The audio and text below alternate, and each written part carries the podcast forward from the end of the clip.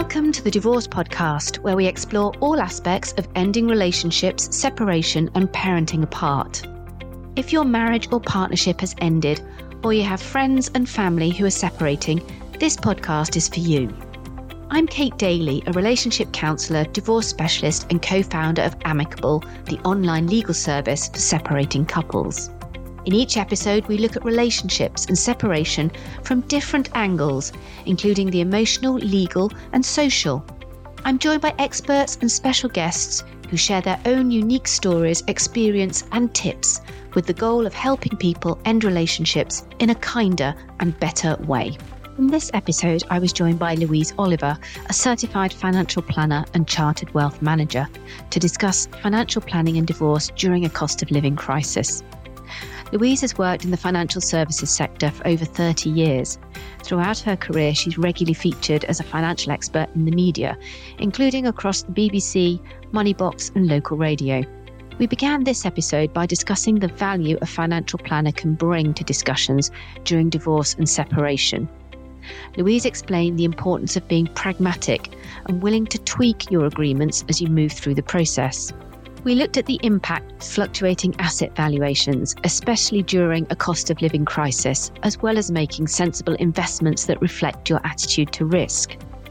Louise made the point that different types of asset react differently to the varying market conditions and the importance of having a mix of different assets when you separate finances after divorce. We also explored options around the family home and maintenance payment, as well as pensions. If you loved this episode, then please subscribe and rate us on your preferred listening platform. Welcome, Louise. It's lovely to have you again. It's lovely to be here, Kate, and thank you for inviting me. Well, Louise, you're one of our regular guests now, I would say. And we've done a podcast before on finances and divorce. And today we're going to have a deep dive into how financial planning can help when you're divorcing or separating, particularly during this cost of living crisis. Now, we know it's a really tough time for people. And so I'm really interested to hear on how things are different when there's a cost of living crisis and some of the typical issues that we see. And I'm really keen to get some advice and tips so that people navigating divorce and separation at this particularly difficult time can benefit from your advice and wisdom. So let's get started. Just give us a quick overview. I did mention we've done one of these before, and people are very welcome to go back and listen. But for those who are coming to this for the first time, just briefly outline what is a financial planner, Louise? What do you do? How do you help people? Yes, Kate, briefly. So people do tend to come to a financial planner when they're going through a change in their lives. Now, some firms do say they're financial planners, but actually they don't do a lot of planning. What planning is, is looking at where you are now with your finances and your life and where you'd like to be. So obviously this is particularly relevant when you're going through a divorce because there's a lot of fear and uncertainty. So what a financial planner can do is work with an individual or a couple to really deep dive and gain a handle on the individual components that make up their wealth and not only that, to forecast forwards to see what it might look like when there's a split and how they can cope and what their individual needs are. So it's very important when people are going through change, Kate. Right. Okay. So, Louise, that's interesting because typically when you're using a service like Amicable or when you're going through mediation, you're agreeing together, aren't you, what a good financial kind of settlement might look like when you're divorcing. So it sounds to me like a financial planner helps then to see whether or not the agreement you've come to actually works in reality. Is that fair enough? Have I got that right? It, it is fair, Kate. And also, there are factors to take into consideration that you may not think about. I mean, one of the main factors at the minute is inflation. So, your cost of living now is going to be very different in 12 months' time and in five years. So, factoring that in is really, really important. The other thing that people do tend to, you know, not focus on particularly is what can take the train off the tracks. So you might come to an agreement, an amicable agreement. The numbers look workable. But say, for example, you're receiving a maintenance payment, a child maintenance or a spousal maintenance, and the person paying that is no longer able to work or worse, they pass away. So it's looking at not only now, but the stability and stress testing your financial situation now and into the future. So a good financial planner will be able to work with you as an individual, or as I say, we do work with couples to really look at that and see whether it's workable for both of you. All right. So there's a couple of really interesting points in there. And you mentioned the I word, inflation. Now we know that that's running at double digits at the moment, and that is having a huge impact on people as they're separating and divorcing. And you also mentioned maintenance payments, whether they're child maintenance or whether they're spousal maintenance. And inflation and child maintenance payments, that's one of the big issues that we see right now at the moment. So let's just unpick that a little bit. So it seems to me that there is an issue with, because you can, can't you? You can link your spousal and children payments to inflation. Now, what happens then if inflation is running at double digits, but you're the paying person hasn't had pay rise that matches that? All of a sudden, you've got a big hike in payments and no real ability to pay. What happens in that scenario, Louise? Okay, it's really difficult. And um, at the minute, we're seeing a lot of this. So people aren't getting those pay rises, which is a good thing. We're told for inflation, you know, very inflationary to have pay rises, but the cost of living's ridiculous. Inflation is looking like it might come down, but not until sort of maybe the third quarter of 2023. So it's a real challenge. I think with um, maintenance payments, it's being sensible as to how you do link those. You can't possibly link maintenance payments to this current 10.7% inflation that we're seeing at the minute because it's just not sustainable. So when mm. we're forecasting forwards, we look at the long term average, which is nearer to three, three and a half percent which is more sensible. So it's looking at it in the round and not throwing forward figures that are really unsustainable for many individuals and couples at the minute. I think with regards to negotiating ongoing maintenance, it's important to look at needs and people really are looking at how they can save costs at the minute sensibly. Everybody is. We all are, you know, mm. looking at, mm. you know, really critiquing your bank statements, cancelling direct debits that perhaps you, you don't need or didn't know you were paying, all sorts of strategies to help minimize that cost of living wherever you can. But it's communication that's the key. So if you are finding some pinch points and you're in receipt of a maintenance payment or you're paying, I think that communication, talk about it. How can you deal with it? Sometimes the wider family can help, Kate. It's interesting. You hmm. know, we're finding that parents of grandparents are getting involved because they care what happens to their grandchildren. You know, mm. it's, it's mm. looking at the bigger picture. How can you deal with this? Thinking out of the box. So we do get involved in those more wider family discussions to help couples navigate through this too. I think that's the point, isn't it, Louise? It's just because your maintenance agreement may have an inflation clause in there doesn't mean you should go off demanding a 10% increase at this point in time if you know that your partner hasn't had a pay rise or anything like that. You have to, as you said, not just stick to the letter of what's been agreed or what's in your agreement, but to actually be sensible about it and have that dialogue and have that discussion. Because I sometimes think people think that just because it's written down, it has to happen. And, you know, the whole purpose often we say, don't we, of having a legally binding agreement is that, you know, there's it's all documented and there's no confusion. But ultimately you're still trying to problem solve and a court's not going to order somebody to pay an inflation linked maintenance payment if they have no ability to pay it, are they? They're not going to make those kinds of orders. They're not going to enforce something that is going to leave the other person unable to live. So you do still have to be flexible, even if you've got your bit of paper that's all signed and sealed by the court. There's still the need to have that discussion and to look at things sensibly rather than trying to enforce or just stick to the letter of the agreement. And so I think what you said about communication is super important. So key. It's so key. And of course, it can be expensive if you're looking at renewing or revising or altering a maintenance payment and going back to the courts or appointing a lawyer or whatever. The cost of that will invariably outweigh the actual potential results. And it could go the other way. Mm. You know, often it's, mm. it's just worth having that. So we always say in financial planning, it has to be reasoned and reasonable. And if you can tick those two boxes, usually it's a sensible outcome for both sides. But there's no doubt about it. It's, it's difficult, especially at the minute, Kate, where we're finding people running businesses are struggling in some sectors. We've got hospitality, retail, leisure. And if, and if your maintenance payment is reliant on that drive from the business, there has to be that working together just to get through this difficult period that we find ourselves in, pulled together as um, as a family if you possibly can.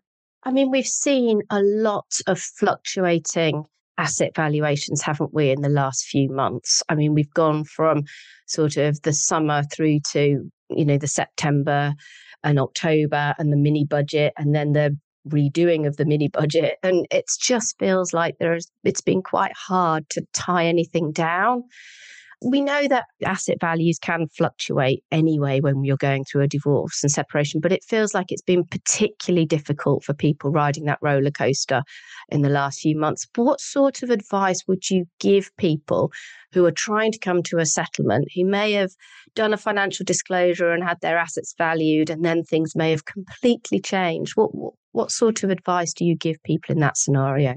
Yeah, it's been a bit like the Wild West, hasn't it, Kate, over the last sort of uh, few months. And um, house prices, it's difficult to navigate those, that they are what they are, and it's supply and demand. With portfolios like pensions, ISAs, investment accounts, what we're encouraging people to do is to make sure that they're risk appropriate what I mean by that, often it takes a while to negotiate a divorce settlement. I mean, it can be years. If you work amicably, you could do that in a shorter period of time, of course.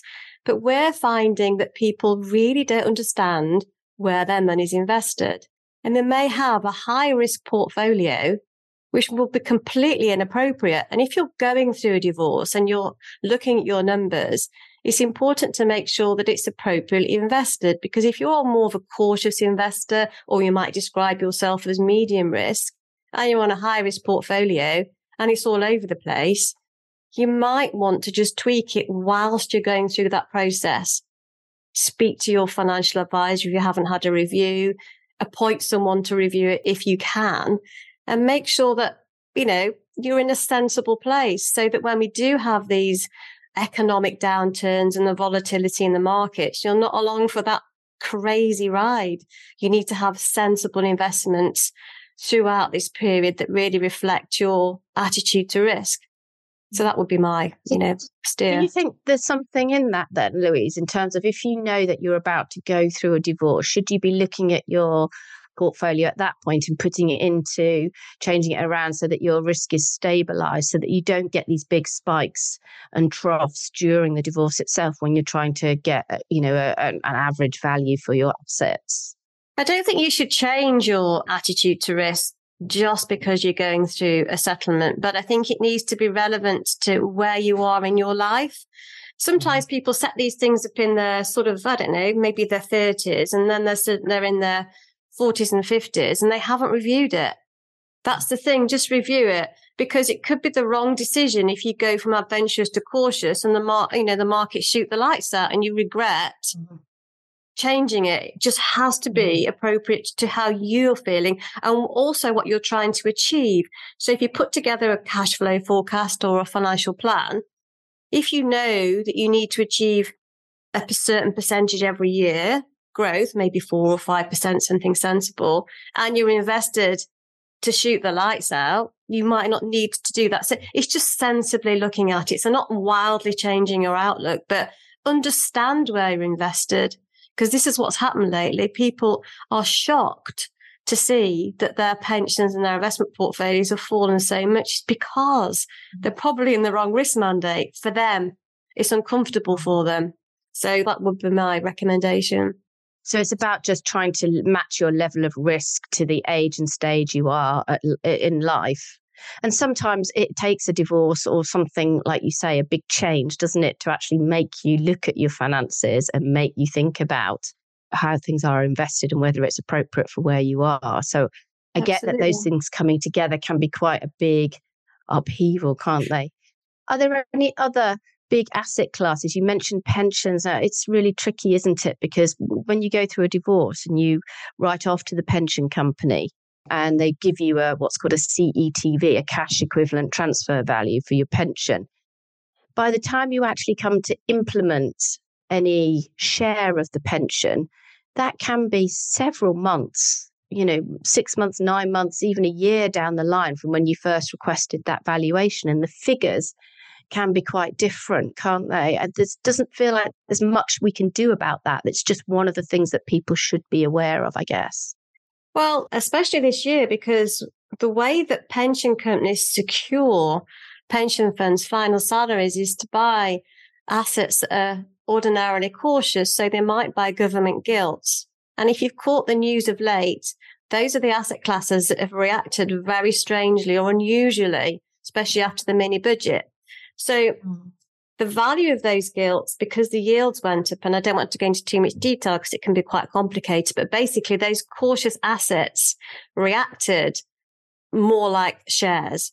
They fell. And this is why we had this panic in the pension companies as to whether they can meet their liabilities. Why does this affect CETVs, cash equivalent transfer values? Because in order to secure future benefits, pension companies would need more money for that benefit if the value is less. So therefore you would see the CETV potentially be higher for a period of time. So the actual value is driven by these assets that they would have to buy to secure the future income. So if you've gone through that period and it's been a while since you've had your CETV, it might be a good idea to get an up to date value. Although the only caveat is it can take months. I mean, you know, this yeah. case, sometimes you're waiting yep. ages. So you might just want to get on with your divorce. I suppose it depends what proportion of the assets the pension is in respect of the mm. split. If it's large, if the answer is it's large, then it might be worth just revising it. And it, of course, it could work both ways, depending on, you know, you would some win or lose depending. So yeah, it's, it's worth keeping an eye on. But that's good advice, isn't it? If the pension is a big part of your settlement and you think there has been a significant change in the value of the pension, then it is worth pressing the pause button, even as you say, if it takes perhaps adds several months to the the process because if it's going to make such a big difference then it's important to get an accurate and up to date CETV as you would with a property value. If the market's shifted a lot perhaps you would have revisit that. Exactly well. yeah. And so it's it's okay and there is room in the process when you're doing things particularly when you're doing things by agreement to get up to date valuations and to to be able to navigate some of those big fluctuations that we've seen in the last few months. So I think if people are in that situation where they're feeling that the the valuations that they have and they did when they did their initial disclosure just aren't right, then it's okay to say, look, I think from a fairness perspective, we need to re-evaluate the assets and debts that we have. And your advisor, your helper, whoever, however you're doing your divorce, should be able to take that into account. Totally. Yeah. Okay. We talked a little bit about fluctuating assets. Is there anything else that you think during a cost of living crisis, Louise, that's important to note? Well, of course, we're focusing on needs. What do you actually need? And it's very difficult, isn't it, to assess what you might need in the future because you're mm. thinking about not now, you're thinking about what it's going to look like, your housing needs, your income needs, the wider family. And for me at the minute, it's working with individuals to make sure that they really have an understanding as to what that might be and be sensible mm. with it as well mm. with their needs. And with the cost of living, one of the things that is difficult is to project. So, for example, people are asking me about household energy bills. Do you mm. forecast that forward? Is that always going to be that high? The answer is probably no. So that's quite difficult to plan, isn't it? Mm-hmm. Because you're going to have a mm. spike mm-hmm. now and then it will level off. So it's looking at that averaging. So one of the things that we're encouraging people to do is to actually sensibly think about how that might change as, as they, as they move forwards. Because we're just in those volatile times at the minute. So it's not just fixed mm-hmm. assets, houses, pensions, investments, those sorts of things. It's looking at individual needs moving forwards and how those assets might be able to help to accommodate what, what might be a short-ish term hike in prices over the next year or so. How can you do that? How can you use perhaps those capital assets to help you navigate through that, as well as a combination of a maintenance payment if that's what you've agreed to?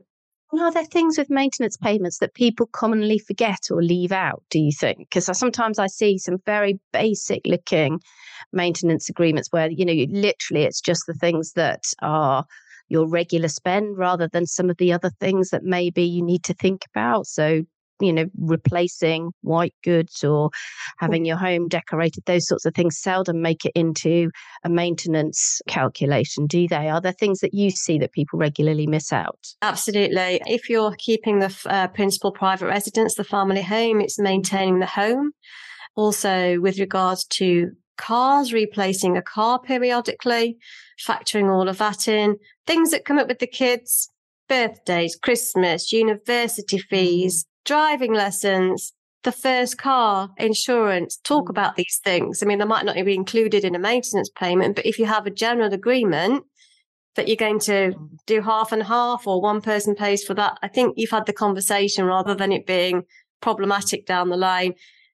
Mm. Yes, we're always asking people to revisit. And as you know, because we've discussed this before, we encourage people to do essential lifestyle discretionary, essential gas, electricity, council tax, everything that you have to pay.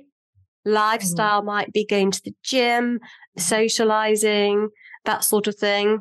And then discretionary holidays, which is a spend that you don't have to incur, but would like to. And then if you look at those three categories, then you've got that wriggle room, especially at the minute when we've got the cost of living crisis.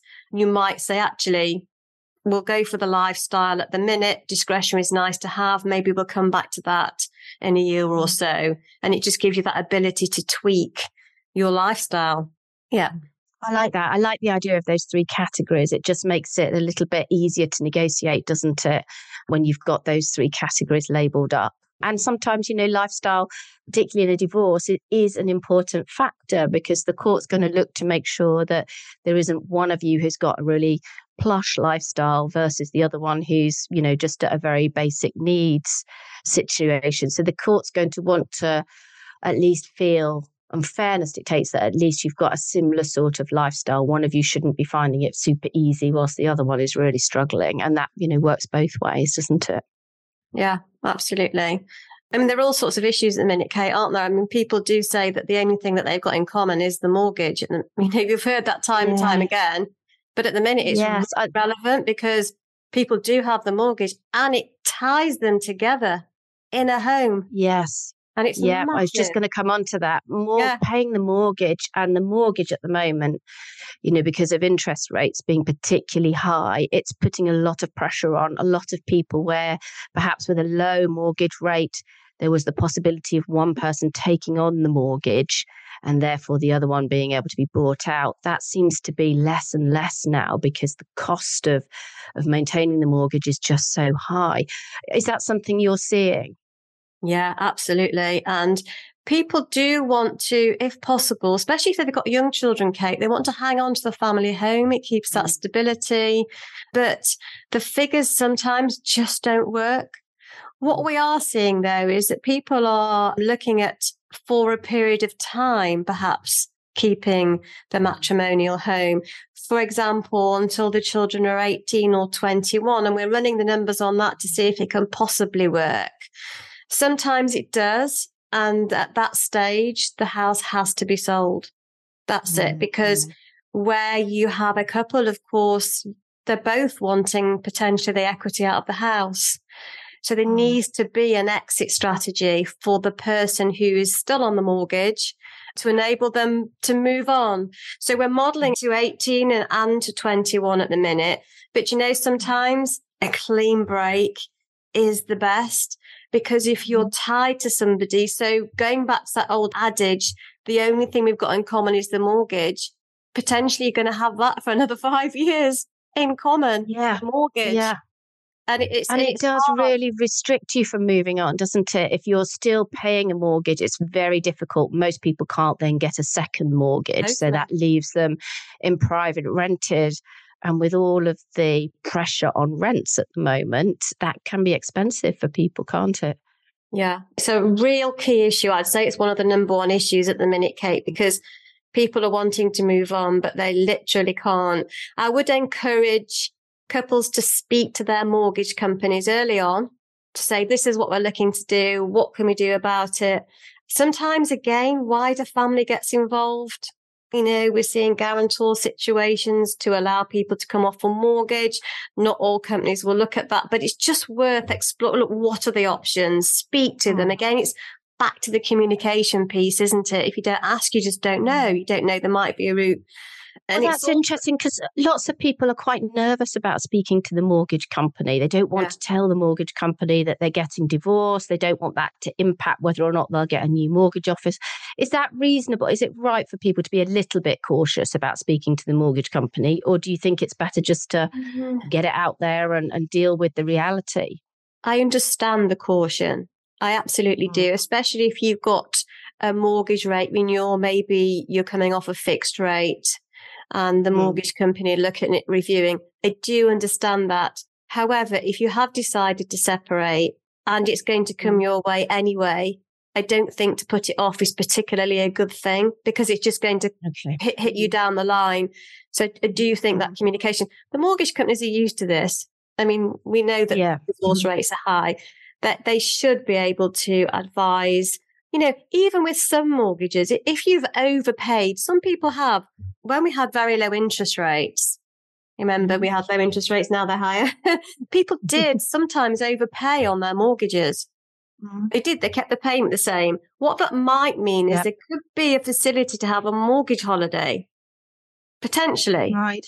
Mm-hmm. If you mm-hmm. don't ask, you don't get to know. They might say, actually, you know, you've built up some credits, therefore, or defer the interest for a while. Some mm-hmm. companies, they have to be flexible with people. The last thing that they mm-hmm. want is a default on their hands.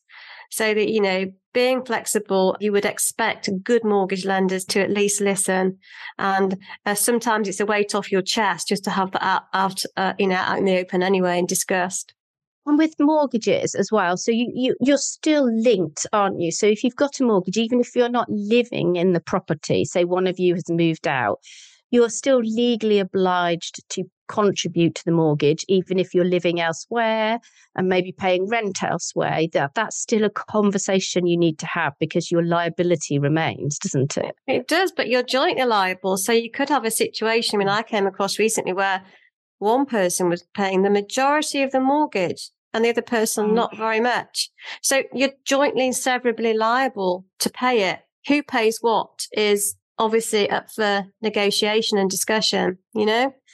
But yeah, it is a worry, especially if one half of the of the mortgage party is uh, is you know not happy to pay or, or misses a payment, then the other person is landed with paying it. And there's also going back to the risks of what if that person can't work or uh, or they pass away. Looking at insurance is just to make sure that you've got that covered. And when you have a joint mortgage, often there's a joint insurance policy as well. And it's worth just looking at that. Is it relevant? Should we keep it going? Probably yes. Mm-hmm. Who's going to pay it? How much does it cover? What does it cover? So it's not just the mortgage, it's the insurances that go with it. And if there are no insurances, it might be time just to have a think about introducing those with a divorce. So that's it's important, isn't it? Because if you're, we have a lot of situations, don't we, where somebody is staying in the property and the maintenance that they're paid is effectively what's enabling them to pay the mortgage. So in that scenario, you really have to have some insurance to insure the maintenance, don't you? Because like you say, if the person paying that maintenance dies or becomes redundant, then you're left in default of the mortgage and you may well be the only person on the mortgage at that point. So it's super important to make sure that any agreement you come up with has that element covered. Totally. And, and, you know, often it doesn't have to be really expensive. Obviously, these things are underwritten. There's a mm. type of insurance called family income benefit. You might have come across it, Kate, whereby should the person die, it pays so much a year. So rather than a lump sum, it mm-hmm. pays so much a year to the beneficiary so that they have a replacement income rather than a lump sum. So they tend to be really cost effective plans to look at. You're ensuring a certain benefit. So if your maintenance is £10,000 a year, just for example, then that might be the amount of cover that you require. Should they pass right. away? So in that case, it, it wouldn't pay off a mortgage. It would just replace the maintenance. So you'd be yeah. able to continue to pay the mortgage. So you wouldn't be mortgage free, but it, it would, it's a more cost effective benefit is what you're saying. Yes, there are ways of looking at it and keeping the costs minimal, other options. So it's just, it's just worth exploring. Of course, if you've got an existing plan, it might be one that you wish to keep. Don't cancel mm-hmm. insurance policies in the heat of a, you know, an mm-hmm. argument or whatever. Don't do that because it's very difficult to get them back again, especially if you've had health issues. And those health issues could be more prevalent when you're going through a divorce, well, things like mental, yeah mental health mm-hmm. issues, etc. We, we know this. So that's the time when you don't want to be putting a new application into an insurance company when you haven't been feeling so good yourself. Mm-hmm. So, you know, do you keep those going until you actually decide properly that they're not required because you might struggle to buy them again? Absolutely. So we've talked a little bit about maintenance and the maintenance trap, haven't we, and how that can be impacting during a cost of living crisis and how inflation is impacting on maintenance. We've talked about housing and mortgage rates as well, and also expensive private rentals. And we've talked about the fluctuating value of assets too. Is there anything else in terms of the cost of living crisis that you think people need to be aware of when they're going through a divorce or separation? Anything you're being asked at the moment, Louise? I would encourage people to speak to their credit card providers as well. I mean, often we're finding people that they're, you know, especially at the minute, um, they're building up debt. Communicate mm-hmm. with each other as a couple. Don't build it up on one side and the other side doesn't know. We often see that. You have to be open with it. And if you are struggling to pay or you feel that you might, again, pick up the phone, speak to your credit card provider, providers and say, this is where we're at. Often they will consider agreeing, you know, a certain amount of payment. They do listen. In my experience, they do. And it's just worth just uh, having that uh, conversation. The other thing is do a bank recce, have a look at your bank. Sometimes you might be paying direct debits you didn't know you were paying. You don't use the service anymore. Doubling up. I mean, I had the RAC, the AA, and bank cover once. I mean, they're not all going to come rushing out to save me when I break down, are they? no. so, you know, it's, it's a case of deciding which one do you want. So for me, I've got yeah. cover with my bank, so I didn't need the other two. That's fine. Okay. Yeah. Maybe it's, I don't know, maybe it's 10, 15 pounds a month. Do you know what? It all adds up. So it sounds really basic stuff, but go through your direct debits. If they're not appropriate and you don't need them, maybe it's time to cancel them and just review, mm. see where you can make savings. And then you're in much better position to look at your needs and what you might need moving forwards. Absolutely. Yeah, that's really good advice. I like that because it's so easy to do, isn't it? That doubling up thing when you've got a bank account or you pay for a bank account or something and you get all of these sort of perks. And then you realize that you're actually already paying for them somewhere else as well. So that's definitely a good tip.